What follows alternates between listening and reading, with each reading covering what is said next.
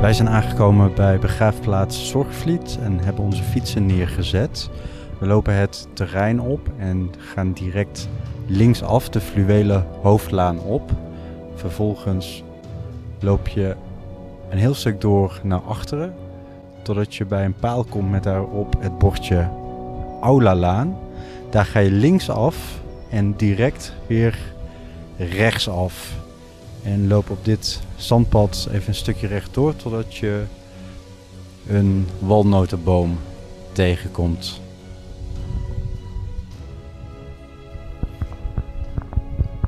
We zijn hier aangekomen bij een van de walnotenbomen die hier op begraafplaats Zorgvliet staan. En deze walnotenboom is de natuurlijke leefomgeving voor de eekhoorn. Ja, voor zover je een begraafplaats een natuurlijke leefomgeving wilt noemen.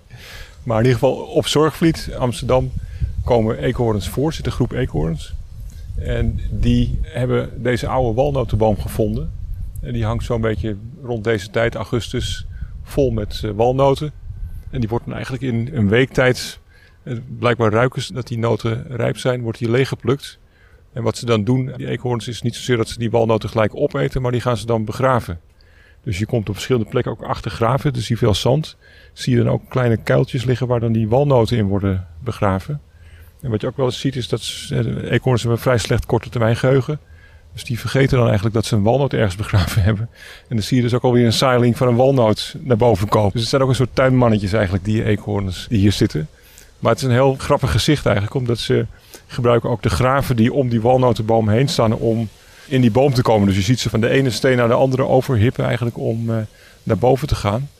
En ja, ze zijn dan druk bezig en soms zie je er 4, 5 tegelijk eigenlijk die dan hier bezig zijn. Maar het is dus echt een hele beperkte periode van het jaar.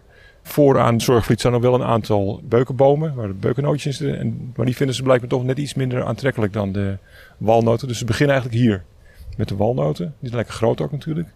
Daarna gaan ze door met de beukennootjes. Die zijn wat kleiner, dus dat is meer werk.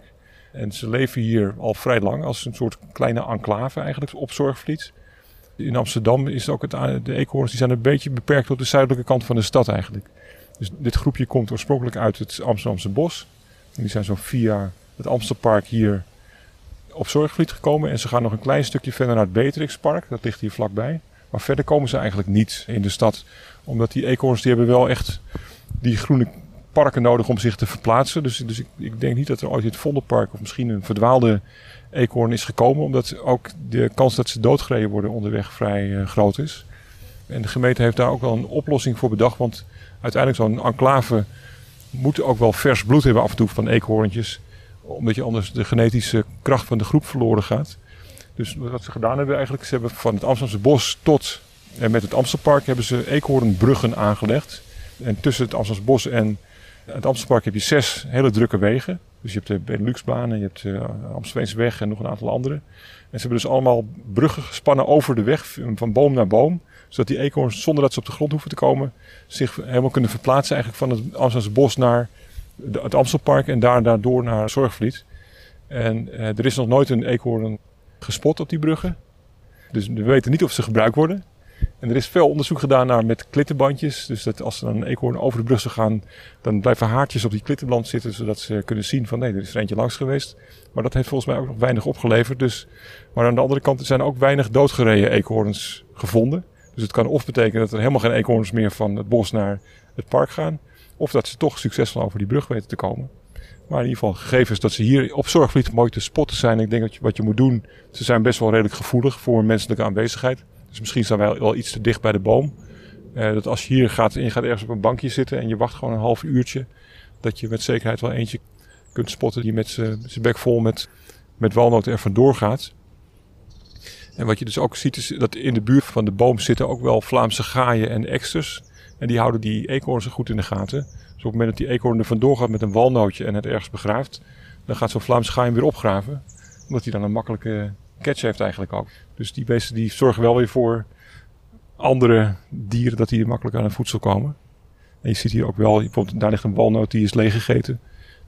Op die grafsteen lijkt iets ronds te liggen wat een noot zou kunnen zijn. Dus het wijst wel op aanwezigheid. Dus misschien moeten we gewoon even stilstaan en even wachten dan. om erin te spotten. Als je hier rondloopt heb je dus ook kans dat je van die mooie Vlaamse gaaiveren kan vinden. Zeker, ja. Ja, dat is sowieso denk ik voor heel Zorgvliet hoor. Het is natuurlijk ook een hele mooie enclave voor de natuur. Het is vrij rustig natuurlijk sowieso. Maar er zijn ook veel bijzondere bomen. Dus je hebt hier ook wel best een hoop soorten vogels die hier leven die in andere gedeelten van de stad misschien weer minder voorkomen.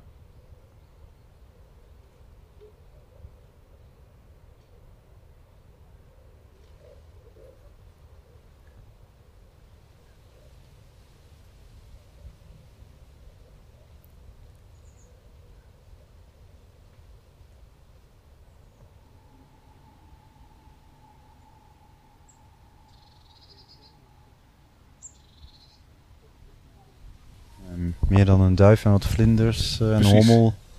Ook de eekhoorns die vinden de hitte een beetje. Ik denk het, ja. Leven de eekhoorns in bomen, in holletjes, zoals knabbel en babbel? Ja, precies. Nee, die leven in holletjes. Of ze bouwen ook eigenlijk holletjes van takjes. Dus eigenlijk een soort bollen. Maar met hele kleine takjes vlechten ze eigenlijk een soort huisje. En daar zitten ze dan in. En het is heel erg lastig om die nesten te spotten.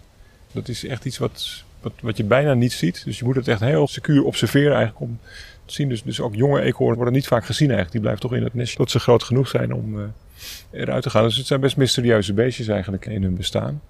Dus op een gegeven moment had ik gevraagd aan de stadsecoloog om mij te tippen als ze ergens een eekhoornnest hadden gezien. En op een gegeven moment kreeg ik een tip van in Beatrixpark hebben we gezien. Er zat een bol met kleine takjes en dingen. Heel groot, een behoorlijk eekhoornnest.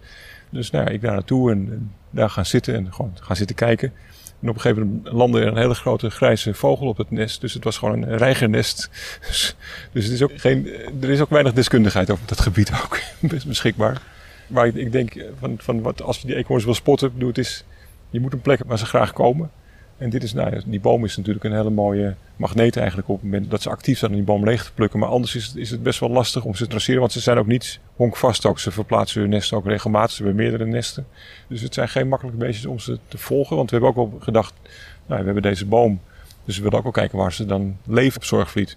Dus maar ga jij maar eens een eekhoorn volgen die tussen die grafstenen verdwijnt. Je kunt hem 1, 2 laantjes kun je hem volgen, maar daarna is hij gewoon weg. De beesten zijn razendsnel en ze bewegen zich heel veel voort eigenlijk hier over de grond. Dus ze zijn in no time tussen die stenen verdwenen.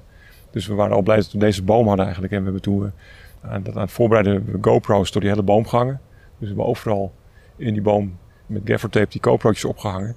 En toen die dag eigenlijk in één dag alles gefilmd. En het mooie is, dan zie je ze dus ook van de stam naar beneden komen met 2 van die walnoten in hun bek. Zo dwars over die GoPro heen. Dus dat levert hele mooie beelden op. Maar dat was ook eigenlijk, in no time was het ook gebeurd eigenlijk ook. Dus het was voor ons ook zoiets van ja. Je moet echt een soort hotspot voor eekhoorns hebben om ze ook te kunnen vangen.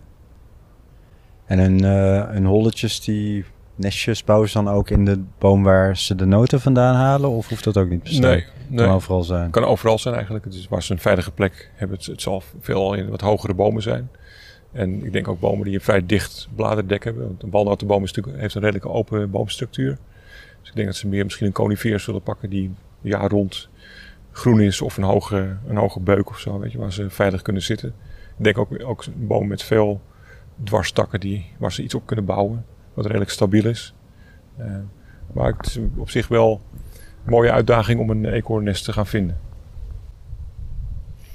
We waren straks in Frankendaal. Daar zei je al dat vroeger de stadstuin was, of de groentetuin, kruidentuin. De stadskwekerij ja. Was. Er zit hier een Zorgvliet, daar hebben we het over eekhoorns. Even een parallel te trekken. Ik was in januari in Zuid-Afrika en daar heb je nog de oude VOC-tuinen. We hadden het eerder natuurlijk ook over de VOC.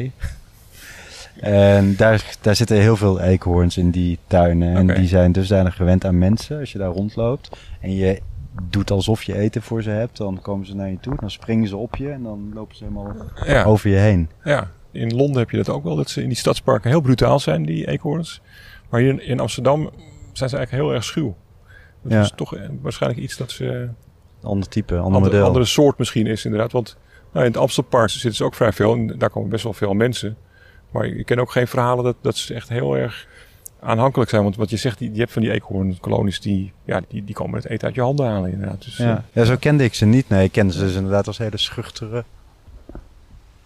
Ja, daar zit er een. Oh nee. Oh, dat is een vogel. Shit. Okay. Ik zag iets bewegen. Nou, het zou er een kunnen zijn. Vlaamse graai. Oh. Ik denk dat het tijd is om naar de volgende locatie te gaan, Ignas. Lijkt me ook, ja. Want we moeten even rustig op een bankje gaan zitten. Maar of het vandaag gaat gebeuren, weet ik niet. Wij lopen weer naar de fiets en we gaan naar de volgende locatie. En dat is de Dam in het centrum van Amsterdam.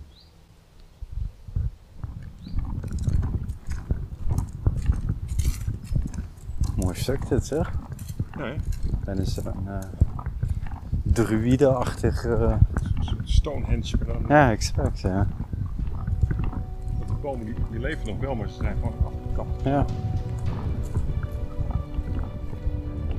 Mocht je hier geen dieren kunnen spotten, dan kan je altijd even bij de ingang vragen om een plattegrond van de begraafplaats. Want hier liggen ook veel bekende Amsterdammers begraven. Ignas noemde net al dat hier bijvoorbeeld Herman Brood begraven ligt. Die heeft een heel mooi graf, Oscar Carré.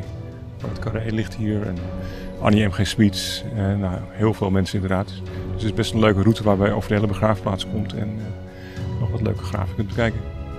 En misschien ondertussen wat wildlife spotten.